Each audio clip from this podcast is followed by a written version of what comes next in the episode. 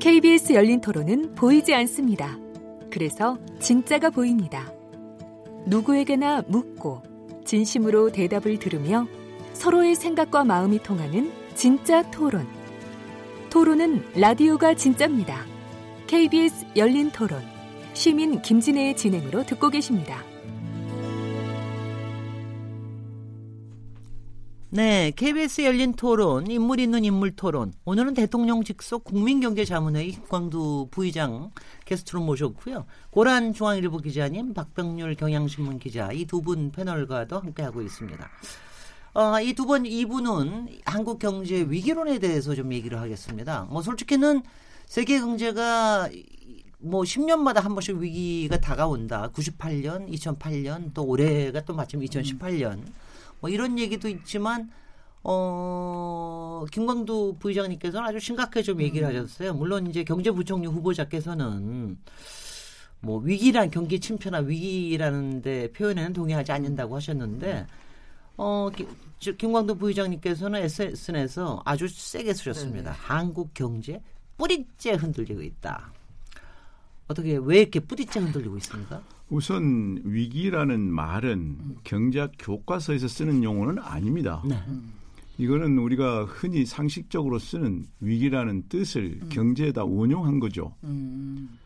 가령 우리가 썼던 외환 위기 97년 음. 이거는 외환이 모자라서 이대로 가면 국가가 파산한다 음. 하는 위기였죠. 네. 그래서 IMF에 손을 내민 거 네. 아닙니까? 네. 2008년 금융 위기 음. 이거는 이거 그대로 놔두면 돈이 안 돈다. 음. 신용 경색이 온다. 그래서 어떻게 해보자 음. 한거 아니에요. 네. 그러니까 개인적으로도 음. 내가 이대로 가면 죽는다. 음. 이대로 가면 죽는다고 느낄 때 그 위기인 겁니다. 아. 기업도 이대로 가면 나 파산한다. 음. 그렇게 느끼면 그게 위기예요. 그러니까 지금 현재 이제 우리가 왜 저는 위기다 이렇게 생각을 하냐 하면 우리가 경제를 볼 때는 구조와 현상을 두 가지를 동시에 봅니다. 네. 현상은 항상 구조 때문에 발생하는 거니까. 그런데 일반적으로 이제 관료 사회에서는 현상을 보죠. 통계치를 가지고 두 가지를 같이 이제 나눠서 한번 보죠. 먼저 저는 구조가 심각하다고 봐요. 기업들 요새 의욕 없습니다. 요새 중소기업 매물이 얼마나 많이 나왔는지 한번 살펴보면 아실 거예요. 살 사람이 없습니다. 대기업 투자 안 합니다.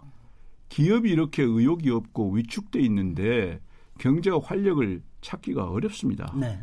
이게 가장 심각한 얘기고 두 번째는 우리 산업의 경쟁력이 점점 떨어져 가고 있어요. 우리가 뭐 먹고 삽니까? 우리 대부분 아직도 수출 국가입니다.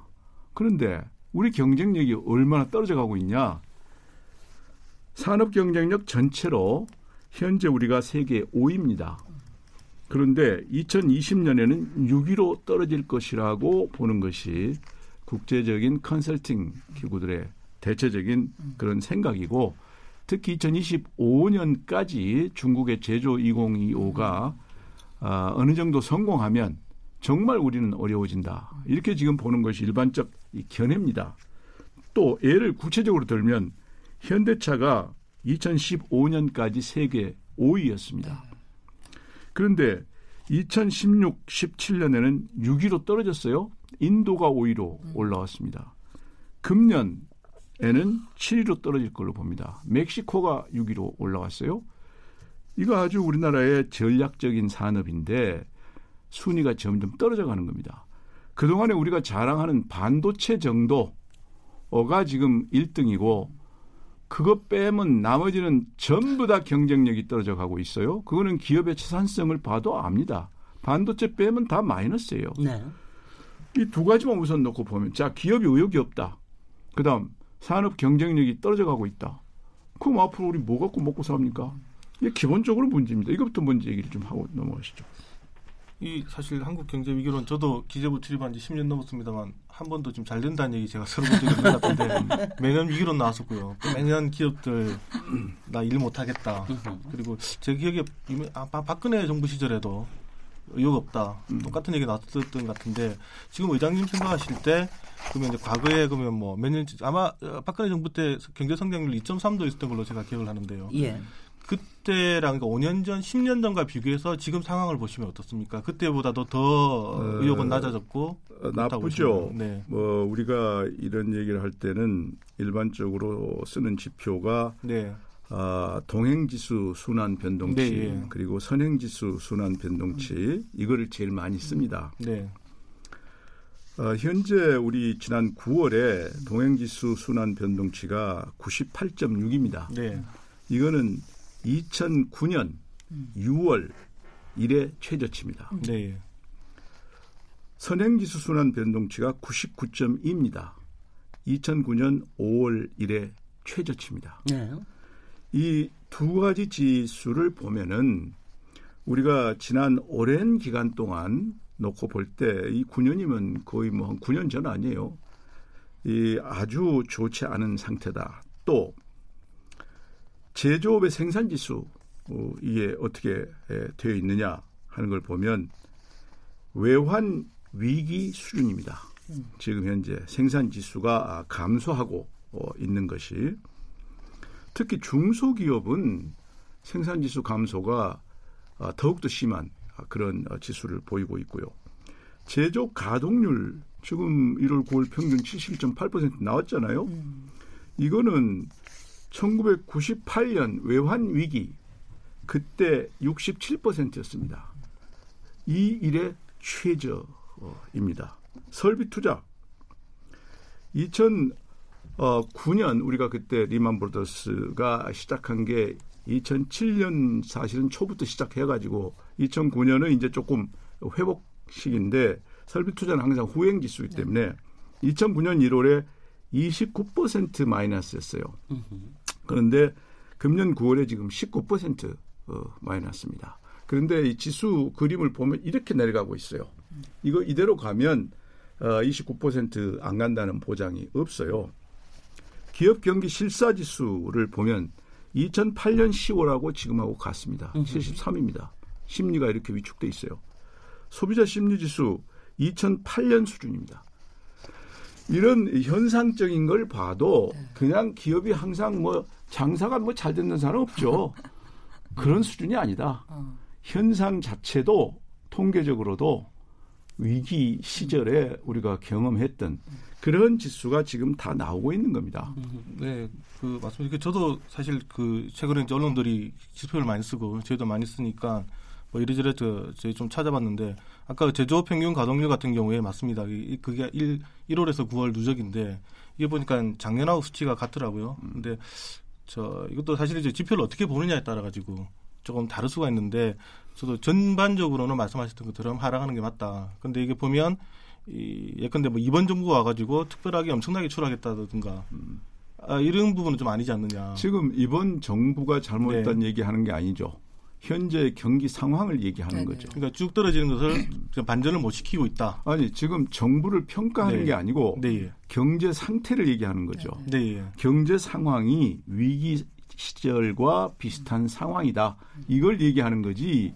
이것이 음. 누가 잘했고 누가 잘못했고 그건 아닙니다. 네, 예. 그러니까 제가 말씀드리는 게 그러니까 이게 그 외환위기 이후에 그리고 금융위기 지나면서 지금 여러 정권들 지나면서 봤는데 이제 그 사이에 지금 계속해서 우리가 변화를 못 시켰던 부분들 계속 누적이 되면서 지금까지 왔고 점점 더 어려워진다 이렇게 보면 그렇죠. 그러니까 그거는 네. 뭐 특정 정권이 잘했고 잘못했고 네. 차원이 아니고 국민이 느끼는 거는 오늘 현재 네. 경제가 좋으냐 나쁘냐 이걸 어떻게 느끼고 있느냐 하는 게 이 지수인데 이 지수를 보면 과거 외환 위기, 금융 위기 시절의 지수하고 비슷하기 때문에 네. 이거를 위기라고 안 보면 뭘 어떻게 하느냐. 더욱이 네. 일자리는 더 심각하잖아요. 네. 네. 그래서 위기인데 반대로 음. 보면 그 외환 위기 이후에 우리 경제가 또 다 회복을 해서 또 이렇게 오다가 음. 10년 주기 글로벌 금융위기 또, 또 망할 것 같은데 또 했거든요. 음. 그럼 지금도 우리가 위기지만 앞으로도 또 이렇게 반등이 그때하고 가능한... 지금하고 다른 점이 있어요. 네네네.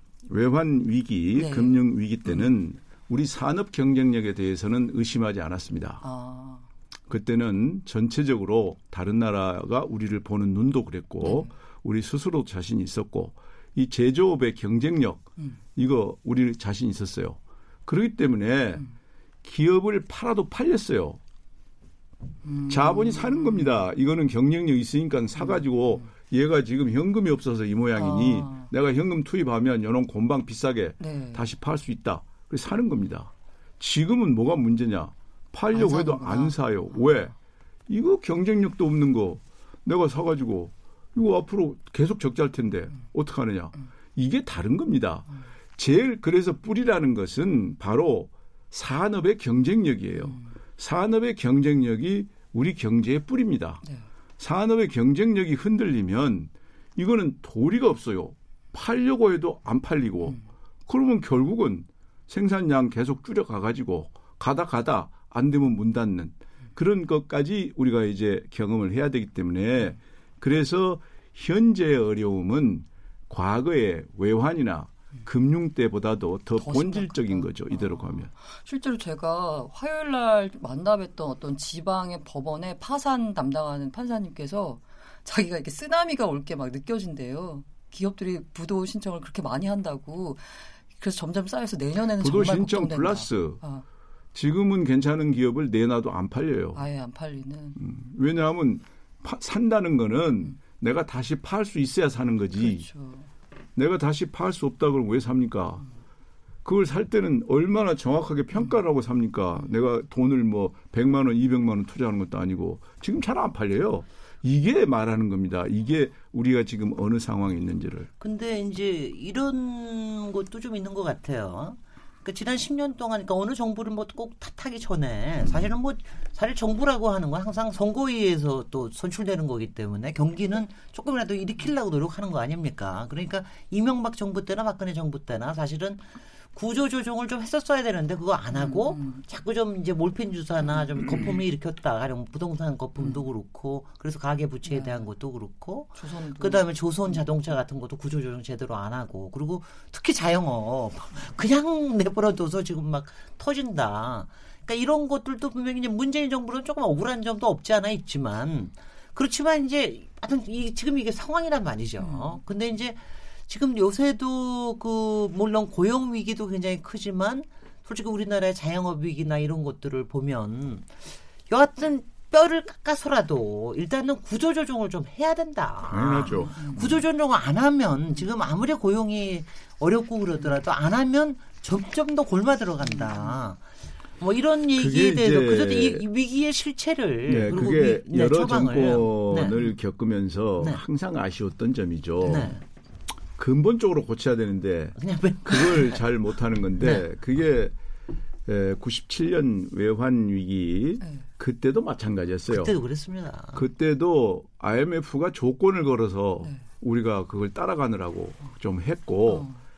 구조 조정이 아직 덜 끝났는데 2000년 4월에 총선이 있었습니다. 네.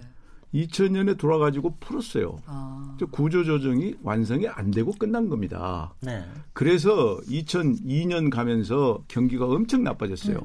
그래서 시- 신용카드 사태가 이게 그렇습니다. 어, 나온 거고 노 대통령이 그거 해소하려고 엄청 고생했죠. 그다음에 고생했죠. 네. 그러니까 이게 경제라는 게 뭐 1, 2년에 형성되는 게 아니잖아요. 이렇게 역사를 쭉 거치면서 이게 형성되니까 네. 지금 이렇게 된 거는 오랫동안 이 전 전 정부들도 제대로 안 했기 때문에 그랬죠. 네. 그러면 지금 이 정부가 야 옛날에 니들이 잘못했는데 내가 어떡할 거야? 이런 자세를 가질 거냐? 아니면 그래 그거는 뭐 니들 잘못했는데 내가 잘해보겠다고 할 거냐? 네. 저는 그건 놔두고 내가 잘해보겠다. 그렇게 해야 된다. 그렇게 생각을 하고 그러려면 구조 개혁도 해야 되고 노동 개혁도 해야 되고 교육 개혁도 해야 되고 금융 개혁도 이런 개혁할 게 많아요. 네. 그런데 지금까지 지난 1년 6개월이 지났는데 개혁 얘기는 별로 잘 안 나왔잖아요. 글쎄 말이죠. 적폐는 많이 나왔는데. 맞죠, 청산. 개혁이 아니고. 그럼 바로- 아, 네네. 핵- 그, 뭐 말씀하십시오. 어쨌든 핵심이 산업 경쟁력 약화다. 네. 지난 위기 때와 다른 게. 음. 그러면 산업 경쟁력이 약화됐으니 강화하려면 처방으로는 뭐가 있는 건가요? 어떻게 처방은 되나요? 제일 첫째는 역시 기업이 네. 이 활력을 갖는 거죠. 말하자면 기업이 내가 뭘 좀 하겠다 네. 하는 의지 이걸 갖도록 하는 것이 이 첫째죠. 어떻게 갖게 할 수 있을까요? 그거는 지금 여러 가지 우리 그 분위기가 네. 현재 이렇게 왜 됐느냐 네. 하는 걸 저는 이렇게 생각합니다. 과거의 잘못된 질서를 음. 좀더 잘 바람직한 질서로 바꿔 나가자는 거 아니에요. 네. 지금 이 흐름이라는 게.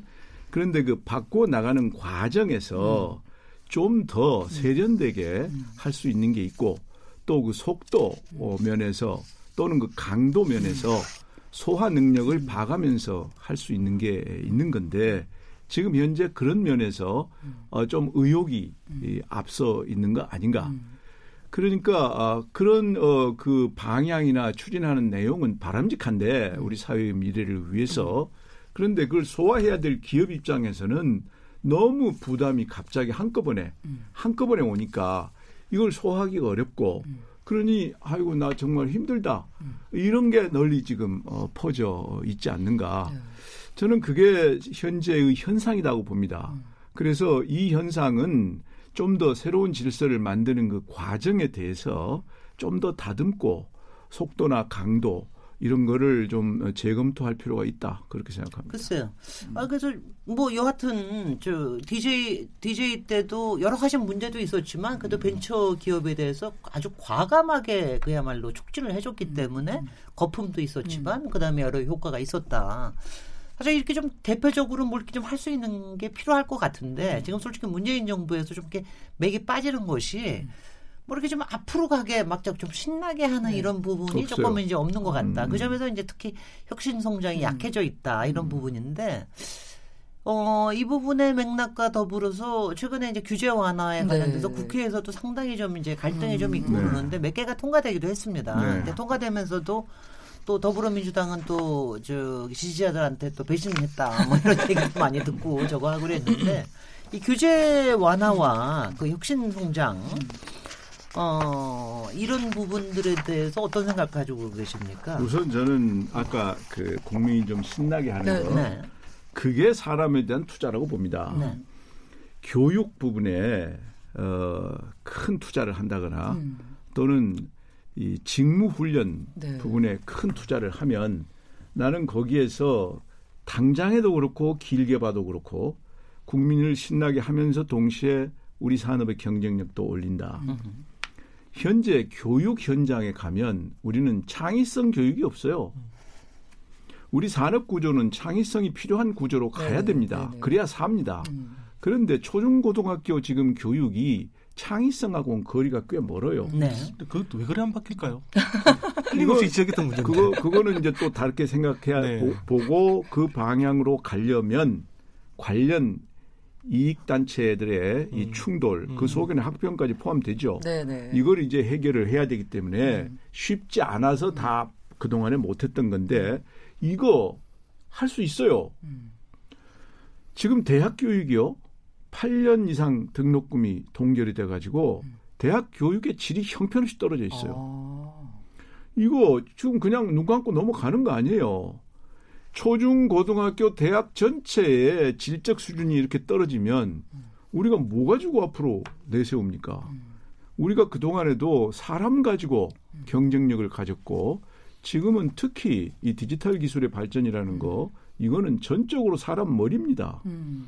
그럼 사람 머리가 중요한데 교육이 이 모양이다. 뭐 이거 대대적으로 투자할 수 있어요. 그 자체가 내수 부흥이 되는 겁니다. 또 하나는 직업 훈련이에요. 우리가 모든 직장에 사람들이 다 일하고 있잖아요. 가령 신문사도 마찬가지예요. 우리 기자들이 왜 기획 기사에 약합니까? 바빠서 그러잖아요. 바빠서. 그러면 그 중에 한 몇 퍼센트 정도는 1년, 2년 나가서 좀 공부 좀 하고 와라. 할 수 있으면 좋잖아요. 그런데 신문사가 문제가 아니라 모든 조직이 그렇게 못하고 있잖아요. 뭐 일주일, 한 달, 그거 갖고 뭐 합니까? 그러니까 거기에서 가령 전체 직원의 3%열 교육 풀에 넣는다. 음. 1년짜리로. 니들은 공부해라. 그러면 3% 신규 대체 일자리가 생기잖아요. 그렇죠. 젊은 애들한테 기회가 올 수 있죠. 네네. 그다음 교육 받은 사람은 자기 능력을 키워주기 때문에 좋은 거 아니에요. 음. 또 동시에 기업 입장에서는 아까 얘기한 대로 생산성 올라갈 뿐 아니라 음. 직무 전환 능력을 키워줄 수 있거든요. 가령 은행이다 그러면 파생금융 상품 교육이 필요하다. 그 인력이 없으면 파생금융 비즈니스 못 하잖아요. 음. 그럼 그쪽을 키워준다 이거예요. 그러면 기업이나 조직도 다 좋은 거 아니에요. 네. 그거 기업이나 조직은 돈 때문에 못 합니다. 그 많은 돈을 어떻게 부담해요? 그런 거를 정부가. 정부가, 일반 회계로 지원해 주면 그러면 우리 사회 구성원들 모두가 신날 수 있죠. 음, 현실적으로 저희도 사실 보면 거기에다가 그 인력 구조도 항상 빡빡하고 그렇죠. 그리고 또 아까 결국 또 근무 시간 얘기도 나오는데 네, 그렇죠. 사실 기자들 근무 시간은 52시간이 문제가 아니거든요. 네. 그러니까 사실 시간을 빼고 싶어도 뺄 수가 없어요. 그 말씀하시는 이상적인 기업은 구글이 생각나네요. 뭐 업무의 4분의 1인가를 오늘 기자님이 너무 신나셨다. 아유, 그를 저, 자기 일과는 전혀 상관없는 일을 하는데 써라라고 그렇죠. 이제 이렇게 한 거고 아까 그 이해 집단 그 말씀하셔서 생각나는 게 그 코딩 교육 코딩 교육을 강화해야 된다 이런 움직 열풍이 한 2, 3년 전에 확 불면서 코딩 교육을 의무적으로 도입했는데 결과적으로 이제 용두사미에 그쳤던 이유가 이 가사나 실업 선생님들의 반대 때문이었다라는 얘기를 듣고 제가 약간 씁쓸함을 느꼈거든요. 이런 식으로 전체적인 산업 구조가 바뀌는 가운데서도 약간 기존 이해 집단 간의 이렇게 갈등이 빚어지는데 저는 대표적인 게 이 차량 공유 서비스라고 생각을 해요. 이게 우리나라가 실제로 차량 공유 서비스가 초창기 생겨났던 게 우버에 결코 뒤치지, 뒤처지지 않은 시점에 나왔다고 하더라고요. 그런데도 불구하고 그런 기존 이해 집단 쪽으로 이제 의사결정이 이루어지다 보니 우리는 멈춰 있는 사이 이미 우버는 저쪽에 가 있고 디지털도 가 그러니까 있고. 그게 네. 우리가 전체적으로 이 프로그램을 음. 잘못 짜서 그래요. 음. 아니 내가 택시를 운전한다고 하면 당연하죠. 내가 왜 가만히 있습니까? 내 생존권이 위협받는데. 내가 고교의 그 가사 선생님이라고 하면 음. 내 시간이 없어지면 내가 생존권 위협을 받는 왜 가만히 있습니까? 그렇기 때문에 네. 당연히 어. 이 조정 과정에 지원해주는 프로그램이 따라가야 되는 겁니다. 어. 이거는 이렇게 조정을 하는데 피해자 그룹이 있다. 네네. 그럼 그 피해자 그룹한테 음. 대안을 제시해 줄 수 있는 프로그램이 같이 가야 돼요. 음. 그걸 이 적응 지원 프로그램이라고 얘기합니다. Adjustment Assistance Program. 그 선진국들에서 음, 네. 이런 조정을 할 때 그 프로그램을 같이 제시합니다. 어. 이거는 가야 될 방향이니까 가되 어. 여기에서 피해받은 사람들은 네. 이렇게 우리가 지원해 준다. 이게 나와야 되는 거예요. 그런데 정부는 그걸 못했다. 제대로 거죠. 못한 거죠. 아니 근데 가령 대대적인 retraining 프로그램 같은 거를 예산을 좀 써가지고 글쎄요. 가령 지금 예컨대 소득주도 성장 뭐 이런 부분에 쓰는 거 이상으로 retraining 프로그램에 쓴다라고 그럴 것 같으면 그런 거는 상당히 또 조금 혁명적으로 될수 어, 그럼요. 있는 그러니까 그쪽에 네. 예산을 배정을 해가지고 그 교육이나 직무 훈련이나 직무 전환 이 속에 아까 그런 그 구조 조정도 다 들어가요. 그렇게 하면 네.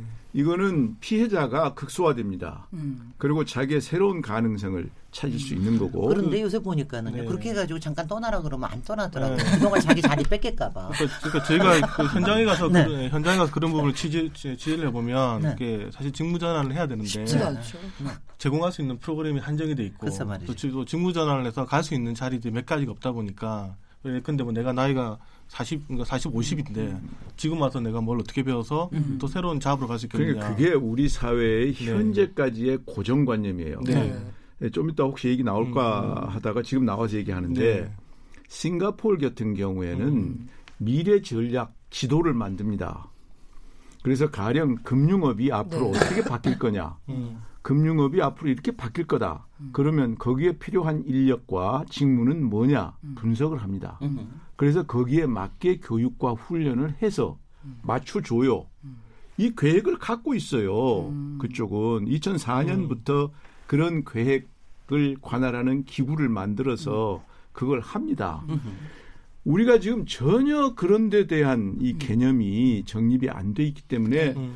어, 나보고 뭐, 난 그럼 어떻게, 뭐 이러는데. 네. 그거를 잘 만들면 모두가 불안하지 않고, 음. 동시에 그러면서 경쟁력은 올라가기 때문에, 이거를 하면 우리 모두가 신날 수 있고, 저는 이 정부 초기부터 이거 주장했어요. 네.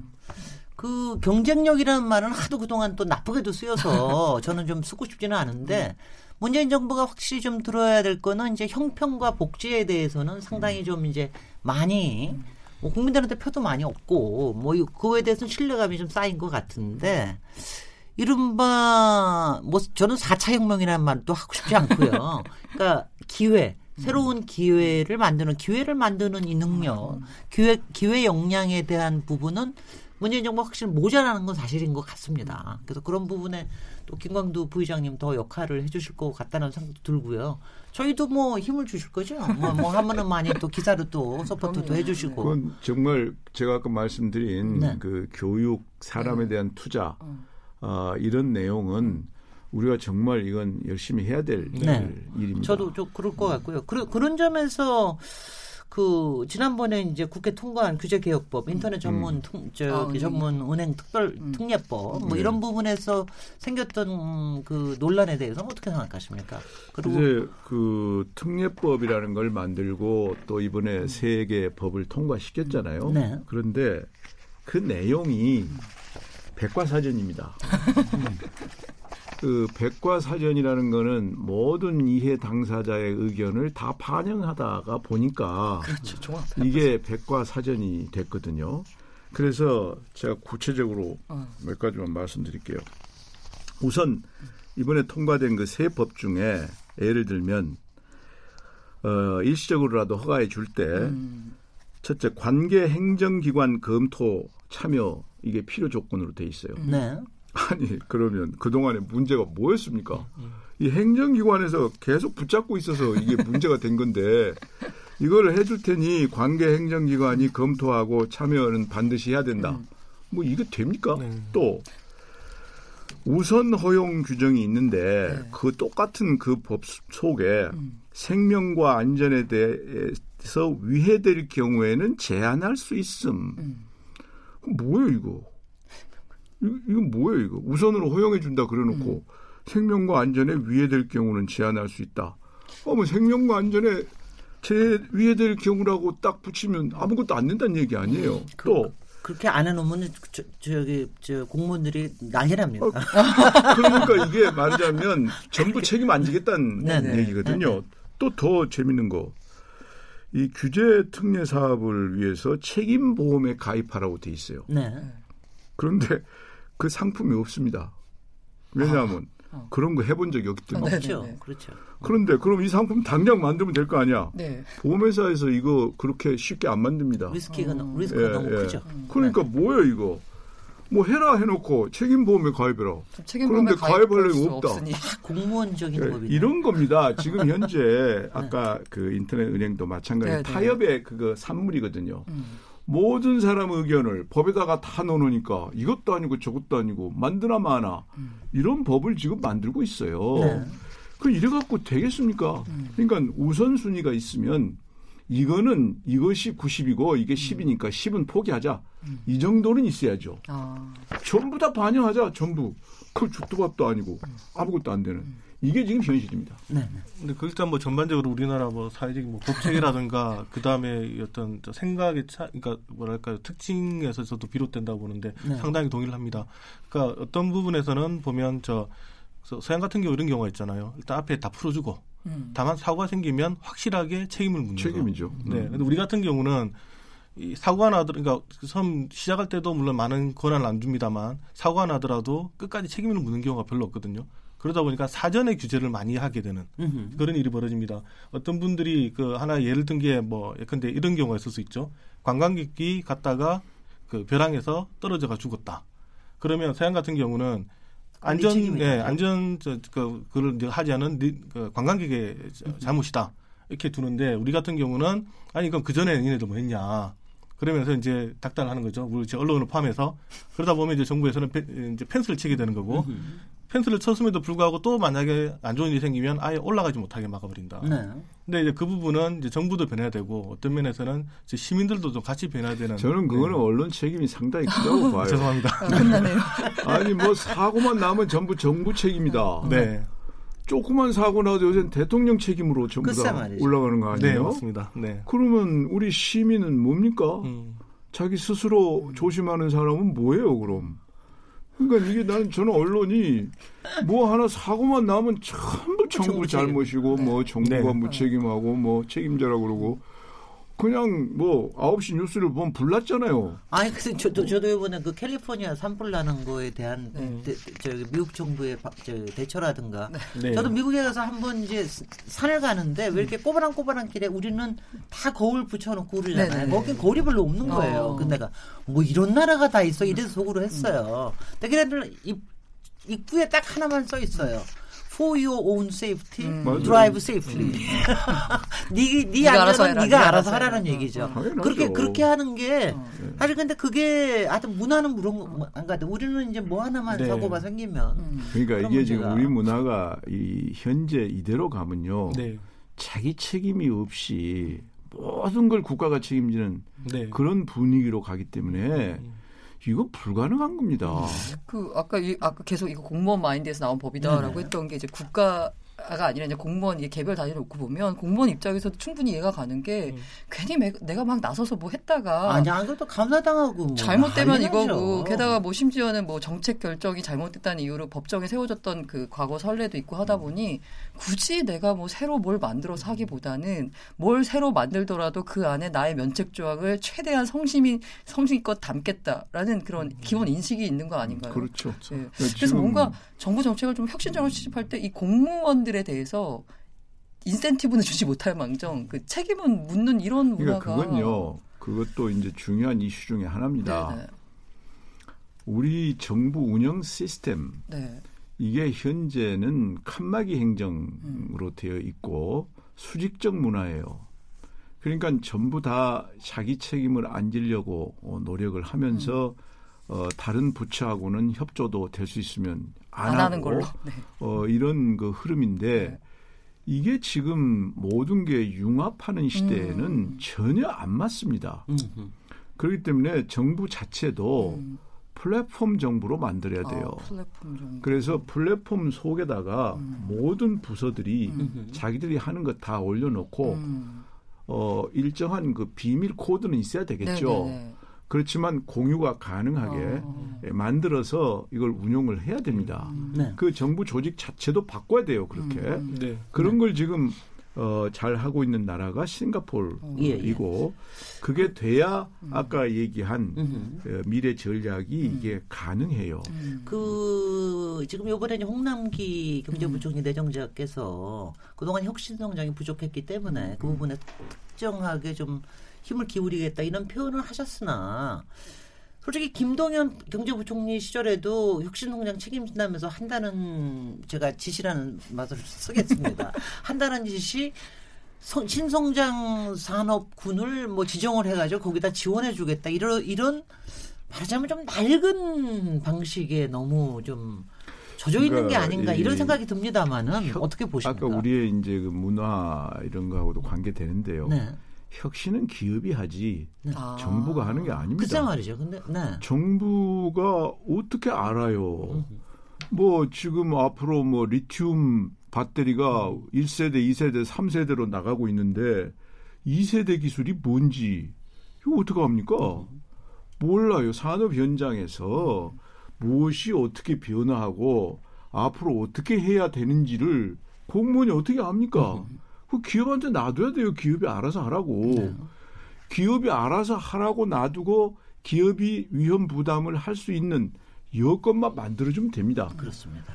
그 중에 하나가 이 규제, 그 다음에 금융, 그 다음에 사람이에요. 예. 사람이 없으면 아무것도 못해요. 지금 인공지능 얼마나 중요합니까 앞으로? 우리 사람 없어요. 예. 대학에서 교육도 제대로 안 시키고 있어요. 그럼 앞으로 어떡할 거 이거? 음. 규제 전혀 손못 대고 있고 금융 금융 기법 중에 하나가 담보가 아니고 기술의 가치 네. 이거를 알아서 융자해 주는 것이 중요한 기법입니다. 네. 그게 이스라엘 금융회사들이 네네. 잘하고 있어요. 우리는 그거 못해요. 네, 절대 안 하죠 은행이. 못해. 왜? 우선 평가하는 기술이 좀 제한돼 있어요. 기술 신보 같은 데에서 많은 노력을 하고 있는데 거기만 하고 있습니다. 아직 제한돼 있어요. 네. 그러니까 박근혜 대통령 시절에 음. 기술 금융을 많이 하라 그러니까 창조 경제 한다고 네. 네. 기업 은행에서 많이 해줬죠. 근데 그건 어카운팅상 이 계정상 기술 금융이지 그 내용을 들어가 보면 부동산 금융이죠. 한 80%가 부동산 금융이거든요. 담보가 있어야 돼요. 담보가 있어야 돼요. 그러니까 정부가 할 일은 이런 부족한 인프라를 빨리 까는 겁니다. 네네. 지금 그걸 안 하고 있어요. 그러니까 이거는 다음번 정부도 어려울 겁니다. 야, 기- 우리 저기 김광도 부의장님 피를 토하시는데요. 뿌리째 흔들리고 있는데 이 위기 뿌리째 이 위기를 뛰어넘어서려 그러면 근본적으로 필요한 마인드셋이 달라져야 된다는데 그게 안 되고 있다. 여기서 잠깐 쉬겠습니다. 네, 지금 여러분께서는 KBS 열린 토론 시민 김진애와 함께하고 계십니다. 라디오 토론이 진짜입니다. 묻는다, 듣는다, 통한다. KBS 열린 토론. 시민 김진애의 진행으로 듣고 계십니다.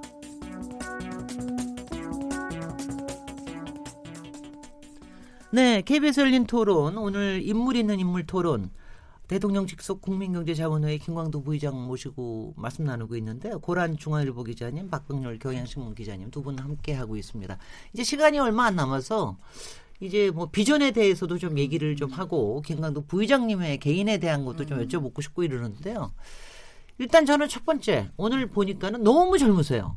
뭐 은퇴하신 지 학자로서는 은퇴하신 지가 꽤 되셨다고 그러긴 하는데 어, 혹시 지금도 뭐 자문 역할을 하고 계시지만 솔직히 현장에서 직접 음. 뛸 가능성은 없습니까? 왜냐하면 이제 특히 그 진보 정부의 문제이기도 한데요. 경제 쪽에는 워낙 좀 보수적인 인물들이 많은데 조금 혁신적인 마인드를 가지고 관료로 들어가서 확 좀 휘어잡는 사람들이 참 찾기가 어렵다. 지금 경가도 부의장님 보면 좀 확 잡으실 것 같은데 어떤 뭐 그거 무서울 것 그거 무서울 것 같은데 그거 안 드십니까 어떻게? 네. 제가 이제 군번이 그럴 나이가 아닙니다. 아 군번이 그렇게 안 네, 되십니까? 네. 네. 이제 자유롭게 살아야 될 나이죠. 막 트럼프도 거의 뭐 그렇지 않나요? 그분은 이제 특별하신 분이고. 네.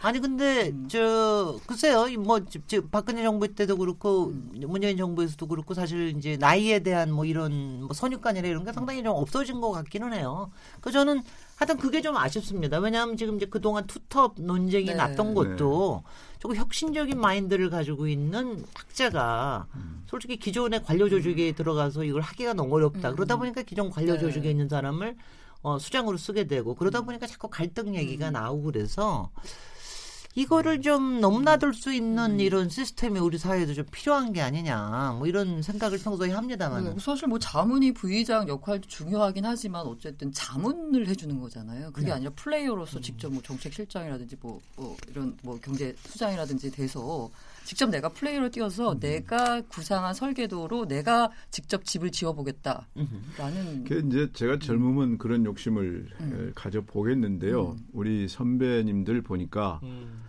아, 75세부터 조금씩 약해지시고 네. 80세 넘어가면 이제 현저히 약해지시고 네. 어, 제가 지금 제 나이로 봐서 음. 앞으로 재밌게 살 그 시기가 그렇게 오래되지 않아요. 그러니까 이제부터는 재밌게 사는 방향으로 네.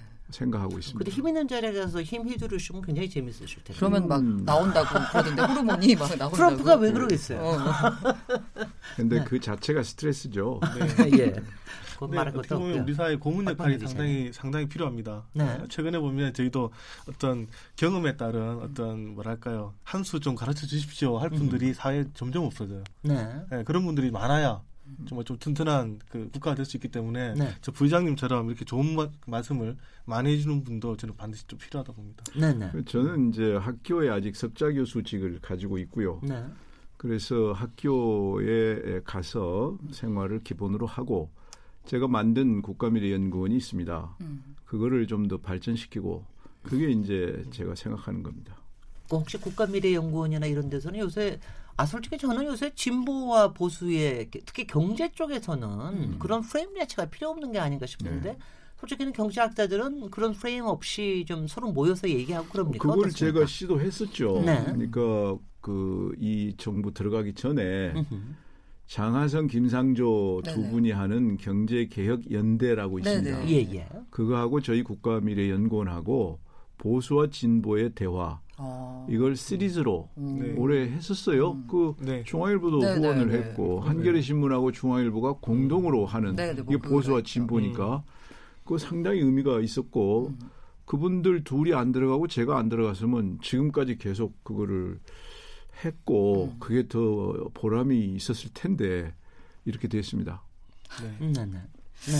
들어가시면 좋을 것 같은데 굳고 사양하시네요. 네.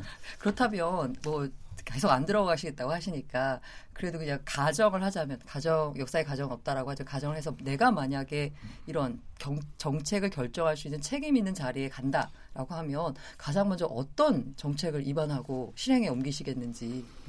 뭐 저는 아까 말씀드린 대로 일단 사람 능력 올리는 거 네. 그거에 최우선이고요. 음, 어, 그다음 현재 전 노동 정책에 대해서 네. 어, 좀 고려를 해야 된다고 봅니다. 우리 노동자의 10%가 조직화되어 있고 네. 나머지 90%는 조직화가 안 돼 있어요. 그렇죠. 그런데 우리의 노동 정책은 그 10%가 중심으로 아, 흘러간다. 좌지우지하고 나머지 90%를 위해서 뭘 하려고 해도 음. 10%가 반대하면 못하는 현상이 지금 생기고 있어요. 네, 네. 그래서 이것은 아니죠. 음. 나머지 90%도 목소리를 갖도록 음, 하는 게 그게 에, 더 바람직한 거 아닙니까? 음, 그래서 이 10%의 의견도 중요하지만 음. 나머지 90%의 의견도 노동 정책에 반영될 수 있도록 음. 하는 그런 노력 이게 중요하다고 봅니다. 구체적으로 어떤 방법이 있습니까? 혹시? 지금 현재 뭐 무슨 위원회를 만들어도 한노총, 민노총은 아. 들어가는데 네. 그건 10%를 대표하지 않습니까? 그렇습니다. 그렇군요. 나머지 90%를 대표하는 사람들이 별로 들어갈 룸이 없어요. 네, 네. 그쪽은 조직화가 안돼 그렇죠. 있으니까. 대- 누구를 그러니까 집어넣을지가 그렇죠. 그것 때문에 지금까지 못 넣었죠. 네. 근데 그건 노력하면 돼요. 음. 지금 이게 인터넷이 발달된 시대인데 음. 그걸 왜 못합니까? 아, 할수 있다고. 봐요. 네, 네. 네. 혹시 뭐 다른 의견 또 있으십니까? 이제 노동 정책에 대해서는 이제 그 부분에 대해서 요- 저는 솔직히 저기 그 대북 정책이라고 뭐 제가 여쭤보지는 않겠고요. 그러니까 이 문재인 정부 들어와서 사실은 이제 가장 큰 보람이 있고 많은 지지를 얻는 게 사실은 이제 외교와 그 다음에 북한 문제인데 최근에 뭐 상당히 좀 이제 좀 주춤하고 있습니다만은 일단은 경협이라는 거창한 말을 붙이지 않더라도 일단 대북 투자나 여러 가지 부분에 어 교류 협력이 이루어질 것 같으면은 사실 이제 새로운 신성장 동력이죠. 신성 성장 동력이고 저는 가끔은 이제 무서워합니다. 혹시 그게 갑자기 터지면 실제로 혁신 성장은 다 뒷전을 미루고 다 쫓아갈 겁니다. 저는 그쪽으로 갈 거기 그렇겠죠. 때문에. 근데 어떻게 그 보십니까? 그 부분에 대해서 어 가, 가능성을 어떻게 보고 남북 계시는지요? 관계는 우선 우리가 이 평화를 추구하는 입장에서 네. 어, 바람직하죠. 현재처럼 이렇게 평화를 유지할 수 있고 더 공고히 하는 거. 경협 문제는 그런데 우리 독자적으로 하기가 어려운 것이 현실입니다. 그렇죠. 어, 미국의 그 제재 이게 풀리지 않으면 우리만 독자적으로 경협 활동을 하기가 어렵죠. 음, 우리가 그거를 위반하게 되면 받아야 될 이 페널티가 그럼요. 너무 크기 때문에 음. 그래서 현재로서는 구체적으로 얘기할 수 있는 단계가 그 아니다. 근데 만약에 이제 여러 가지 이 북한하고 미국 협상이 잘 돼서 제재 문제가 해결이 되면 네. 그때는 서로 좋을 수 있는 어, 여러 가지 일들을 할 수가 있고 그럴 때 이제 북한은 돈이 좀 모자라니까 음. 결국은 금융이 중요한 이 역할을 하게 될 걸로 보는데요. 그거는 이제 어뭐 ADB도 있고 또 중국에서 새로 만든 그 은행도 있고 또 우리도 수출은행이 있고 그래서 금융 문제는 비교적 괜찮을 것 같다. 그러면 서로 윈윈 할 수 있는 프로젝트를 충분히 할 수 있고 그러면 어 북한도 좋고 우리도 좋은데 단지 여기서 우리 모두가 이 환상을 가지면 안 된다고 봅니다. 네. 왜냐하면 북한의 노동자들이 생각하는 사고 방식이 네. 우리 시장 경제에 익숙한 사람들의 사고 방식하고 같지가 않을 걸로 봅니다. 어, 초기에 독일이 통일했을 때 동독 노동자를 서독 회사가 훈련시키는데 어려움을 겪었어요. 부품을 함부로 버립니다. 동독에서 오신 분들이. 그런데 그 부품이라는 게 다 비용이라는 거를 네네. 이분들이 충분히 인식 못 하는 거예요. 음. 그래서 그때 통일 직후에 서독의 회사에 가보면 볼트넛 하나는 빵 한 조각, 어, 볼트넛이 세 개는 우유 한 병 이렇게 그림을 그려놨어요. 음. 비용 개념을 가르치는 겁니다. 비용 개념을 그 기간이 좀 걸렸어요. 네. 그 다음 남북 어, 주민 간의 소득 격차가 현저하지 않습니까? 그렇죠. 이거는 이제 북한 주민들한테는 불만 요소입니다. 음. 서독과 독일이 통일했을 때 독일 주민들의 소득을 올려줘야 되기 때문에 서독에서 큰 부담을 했어요. 그렇죠. 그 부담이 나중에 독일 경제 전체를 무겁게 만들어 온 경험이 있죠. 그런 각오를 우리가 해야지 그럼요. 뭐 협조하면 당장에 무슨 뭐 엄청나게 좋은 게 당장이 터진다. 이건 아니고 그 과정이 있고 그 과정에서는 우리가 약간의 고통을 좀 나누면서 좀 더 밝은 미래를 위해서 한다. 그 정도의 좀 조심스러운 자세는 있어야 된다고 봅니다. 네. 네, 뭐, 또, 뭐 동의하지 않을 수 없는 지적이시고요. 네, 다만 이제 우리가 이제 통일 얘기를 할 때 아까 독일이 통일되는 과정의 어려움 우리가 충분히 얘기를 하는데 그리고 통일되고 나서 이제 10년, 20년이 지나고 나서 지금 또 독일이 EU에서 차지하는 위상을 보면 반드시 가야 할 길이고 음. 그리고 그게 또 경제적으로 보든 정치적으로 보든 사회적으로 보든 우리한테 분명히 플러스가 될 수 있다. 또 이런 또 어떻게 보면 확신이라고 해야 되나요? 근데 그거는 것 같습니다. 이 경제 환경에 대해서도 함께 봐야 돼요. 네. 통일 독일은 EU라는 음. 완전히 자유로운 어, 무역이 음. 교역이 가능한 큰 경제 공동체의 한 부분입니다. 네. 그렇기 때문에 유럽 전체를 휩쓸 수 있는 음. 경제력을 가지고 큰 거죠. 우리는 설령 그런 경우가 생겨도 음. 우리는 EU하고 다릅니다. 우리는 중국이 있고 음. 일본이 있고 EU처럼 이렇게 자유롭게 음. 경제 활동을 할 수 있는 그런 여건은 아니거든요. 또 중국이 지금 빠른 속도로 성장을 하고 있기 때문에 우리하고 이 관계 이 이것이 경쟁입니다. 지금은 일본 마찬가지예요.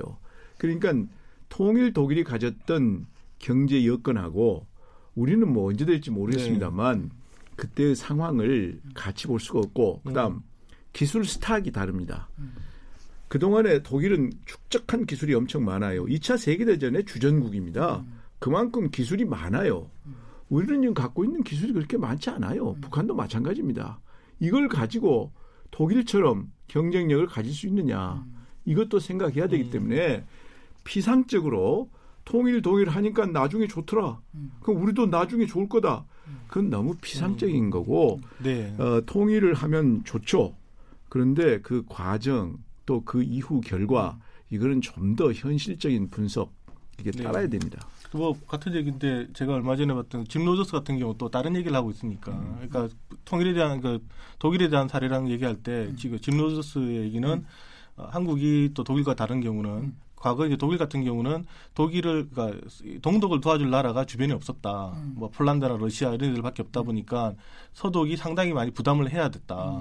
하지만 한국의 경우는 옆에 어, 돈이 있는 나라들이 많고 상당히 이, 그 서독과는 또 다른 상황이기 때문에 오히려 한국의 비용이 안 들 수도 있고 또 이 가장 그 역동적인 동북아에서 지금 유일하게 남아 있는 북한이기 때문에 충분히 또 잠재적인 성장 가능성이 있다라고 얘기를 하고 있거든요. 또 물론 그러니까 말씀처럼 변수는 많을 그런 겁니다. 얘기를 항상 할 때는 시간의 길이를 봐야죠. 네. 그게 그냥 그 말이 실현되는데 몇십 년이 걸릴 건지 그러면 가령 30년 걸린다면 30년 뒤에 이 세상은 어떻게 될 건지 지금하고 전혀 다른 세상이 전개될 거거든요.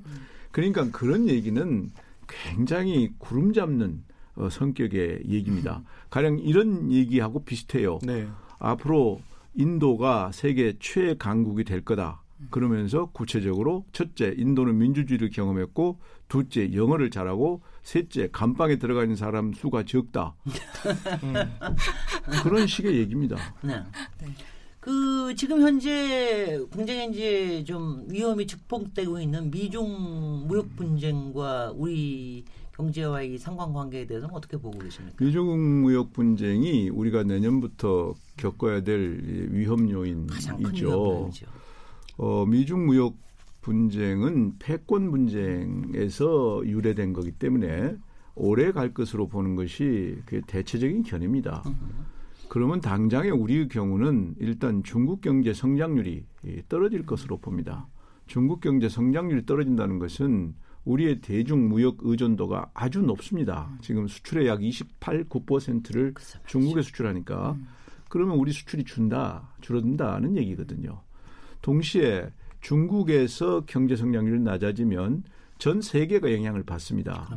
그럼 다른 나라들도 좀 상황이 나빠지고 음. 또 그 과정에서 미국이 어, 사용하는 여러 가지 제재 수단 음. 그 중에 우리가 해당될 경우도 있습니다. 자동차 관세 지금 걸려 있죠. 네.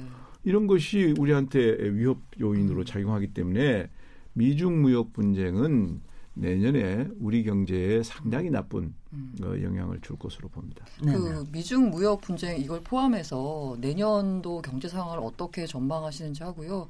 아마 안 좋게 보실 것 같은데 그럼 이걸 그나마 조금이라도 좀 좋게 만들기 위해서 정부가 단기적으로 어떤 처방을 내놓으면 좀 좋을까요? 음. 그러니까 이제 내년에 경제가 어려울 거는 음. 음 대체적으로 지금 뭐 많은 음. 예측 기관들이 음. 2.5% 네네. 정도로 보는데 이게 미중 무역 분쟁이 더 심화되면 네. 2.5%도 위협받을 음. 가능성이 있고 또 하나는 예, 수출 문제인데 네. 지금 우리가 이나마 된 게 지금 막 9월부터는 이제 소비자 소비도 조금씩 가라앉아요. 네. 그나마 수출이 음. 이제 유지를 하고 있는데 핵심은 반도체입니다. 그렇죠.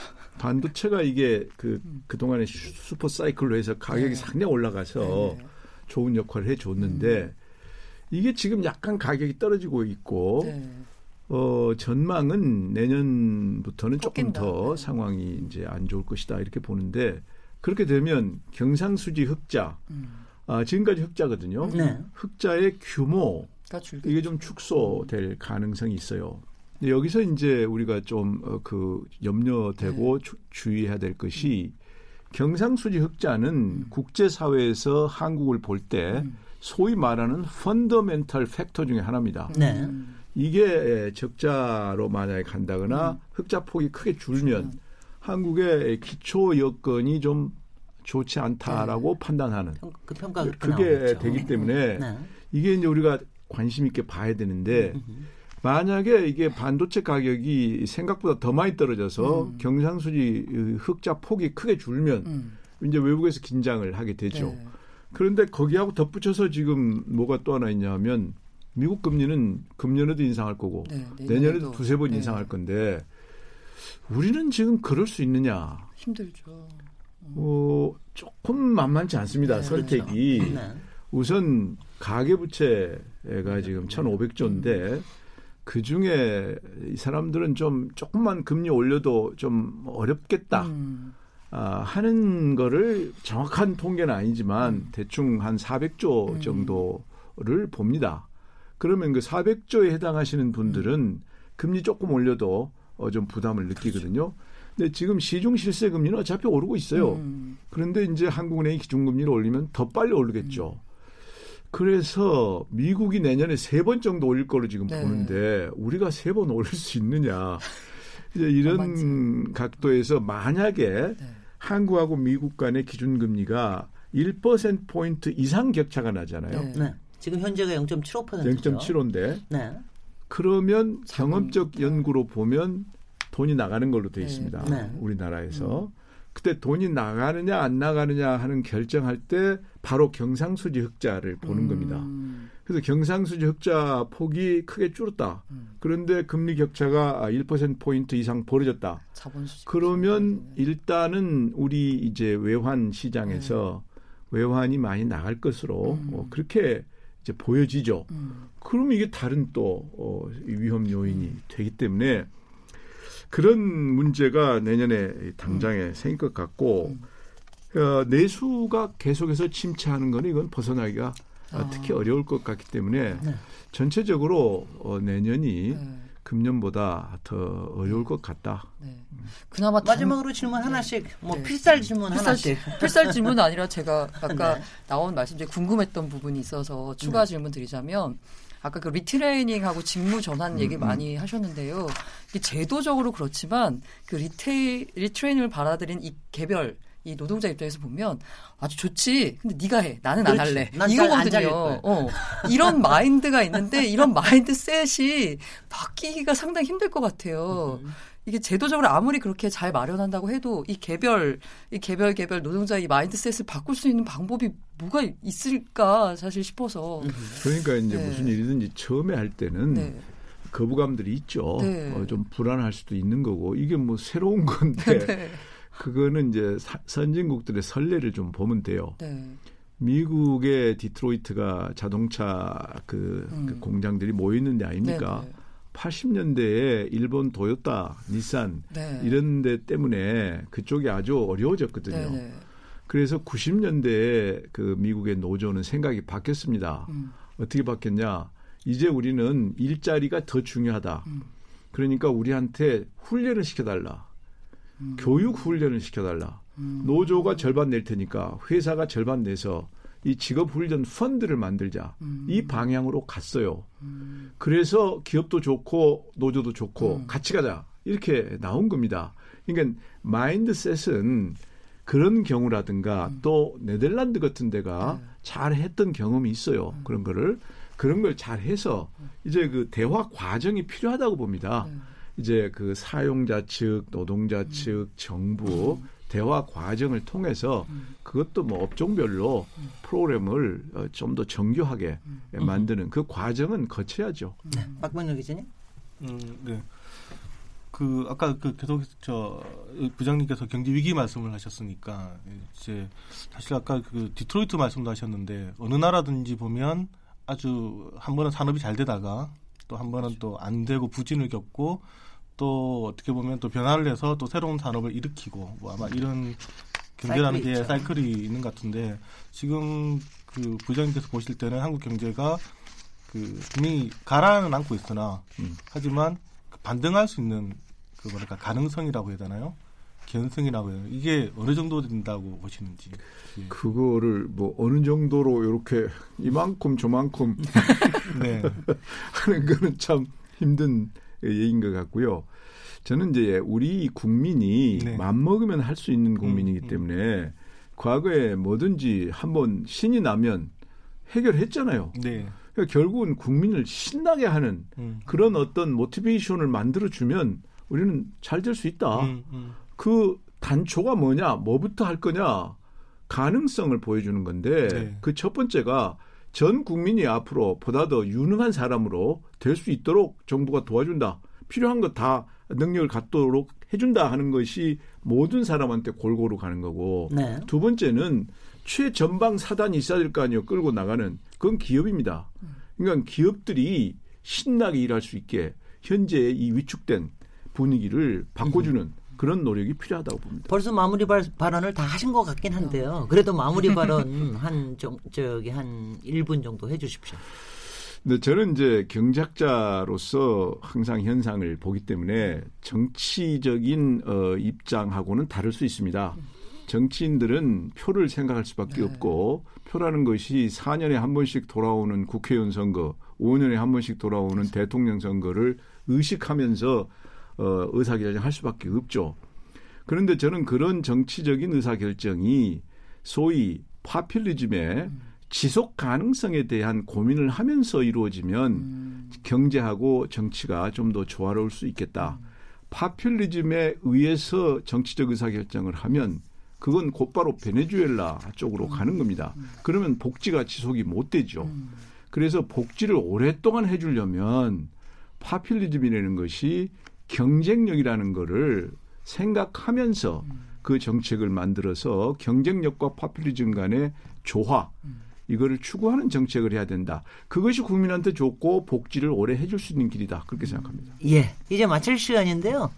오늘 KBS 열린 토론, 인물 있는 인물 토론, 김광두 국- 국민경제자문회의 부의장님 스튜디오까지 나오셔서 정말 감사드리고요. 같이 참여하신 노- 고란 중앙일보 기자님, 박병률 경향신문 기자님 두 분 패널께도 감사드립니다. 어, 다들 수고하셨고요. 어, 청취자 여러분들 이번 주에 열린 토론 어떻게 들으셨습니까? 저는 다음 주 월요일 7시 20분에 다시 돌아오도록 하겠습니다. 감사합니다. 네, 네, 감사합니다. 감사합니다. 감사합니다.